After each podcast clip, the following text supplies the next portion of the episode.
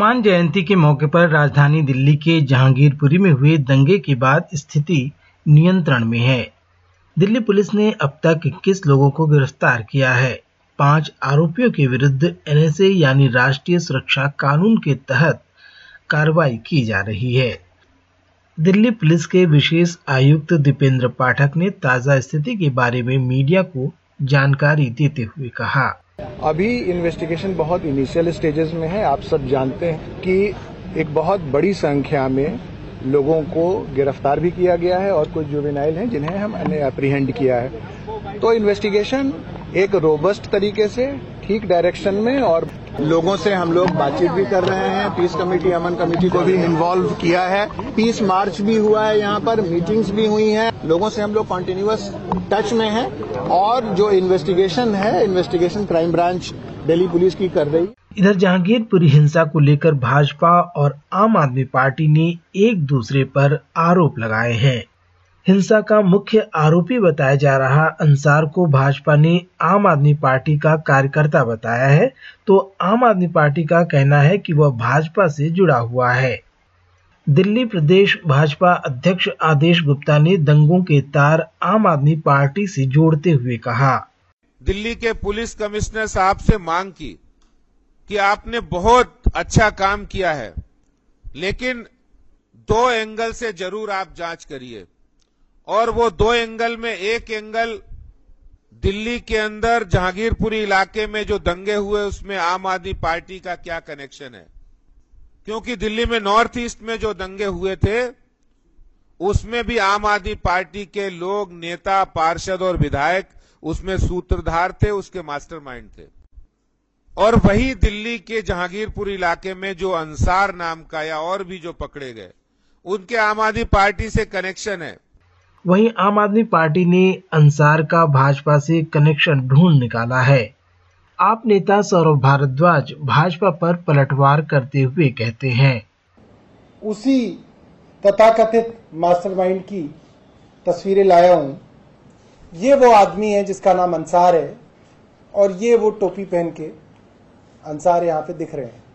देखिए टोपी कितनी जम रही है इनके ऊपर।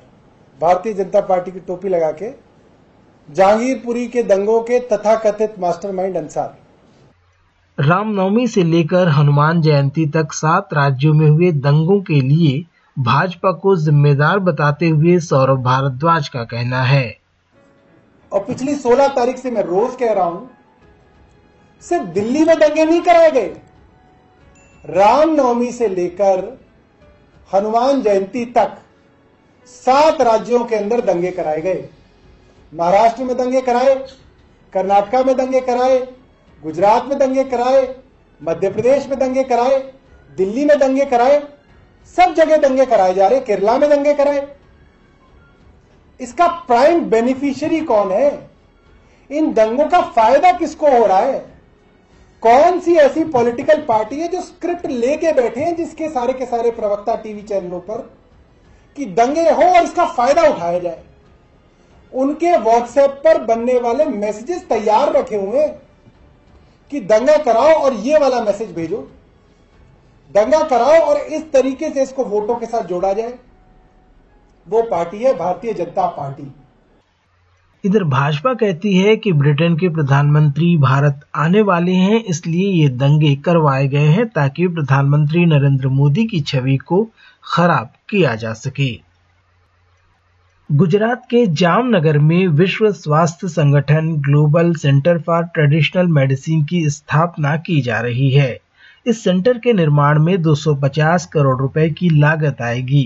निर्माण कार्य 2024 तक पूरा हो जाने का अनुमान है। मंगलवार को इस केंद्र के भूमि पूजन के अवसर पर प्रधानमंत्री नरेंद्र मोदी ने कहा, ट्रेडिशनल मेडिसिन दुनिया के हर परिवार के लिए अति महत्व का केंद्र बन जाएगा, इसका ये शिलान्यास है।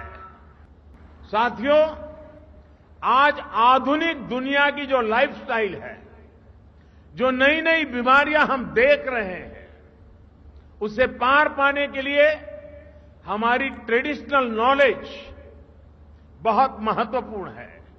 भारत की पारंपरिक चिकित्सा पद्धति सिर्फ़ इलाज तक सीमित नहीं रही है। बल्कि ये लाइफ की एक होलिस्टिक साइंस है। इस केंद्र के बनने से आयुर्वेदिक चिकित्सा पद्धति का प्रसार पूरी दुनिया तक संभव हो सकेगा। भूमि पूजन के अवसर पर मॉरिशस के प्रधानमंत्री प्रविंद जगन्नाथ ने आयुर्वेदिक चिकित्सा पद्धति की जमकर तारीफ़ की। उन्होंने बताया कि उनके देश में आयुर्वेदिक चिकित्सा के प्रति रुझान बढ़ रहा है। आयुर्वेद को बढ़ावा देने के लिए सरकार भी प्रयास कर रही है।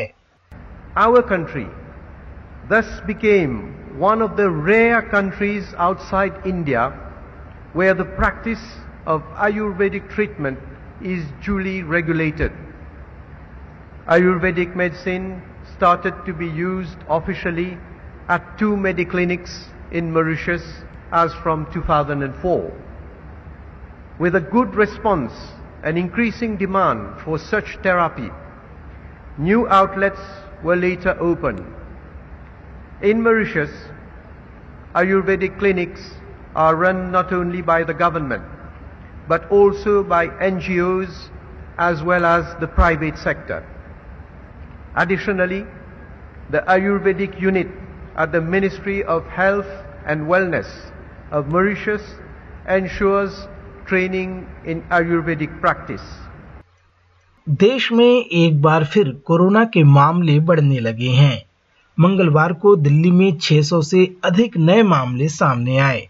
वहीं महाराष्ट्र में एक नए मामले दर्ज किए गए। पूरे देश में मंगलवार को साढ़े बारह सौ के लगभग नए मामले सामने आए हैं।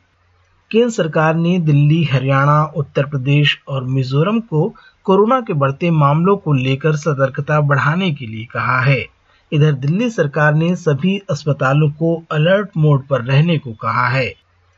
राज्यपाल अनिल बैजल की अध्यक्षता में आज आपदा प्रबंधन की एक अहम बैठक होने वाली है।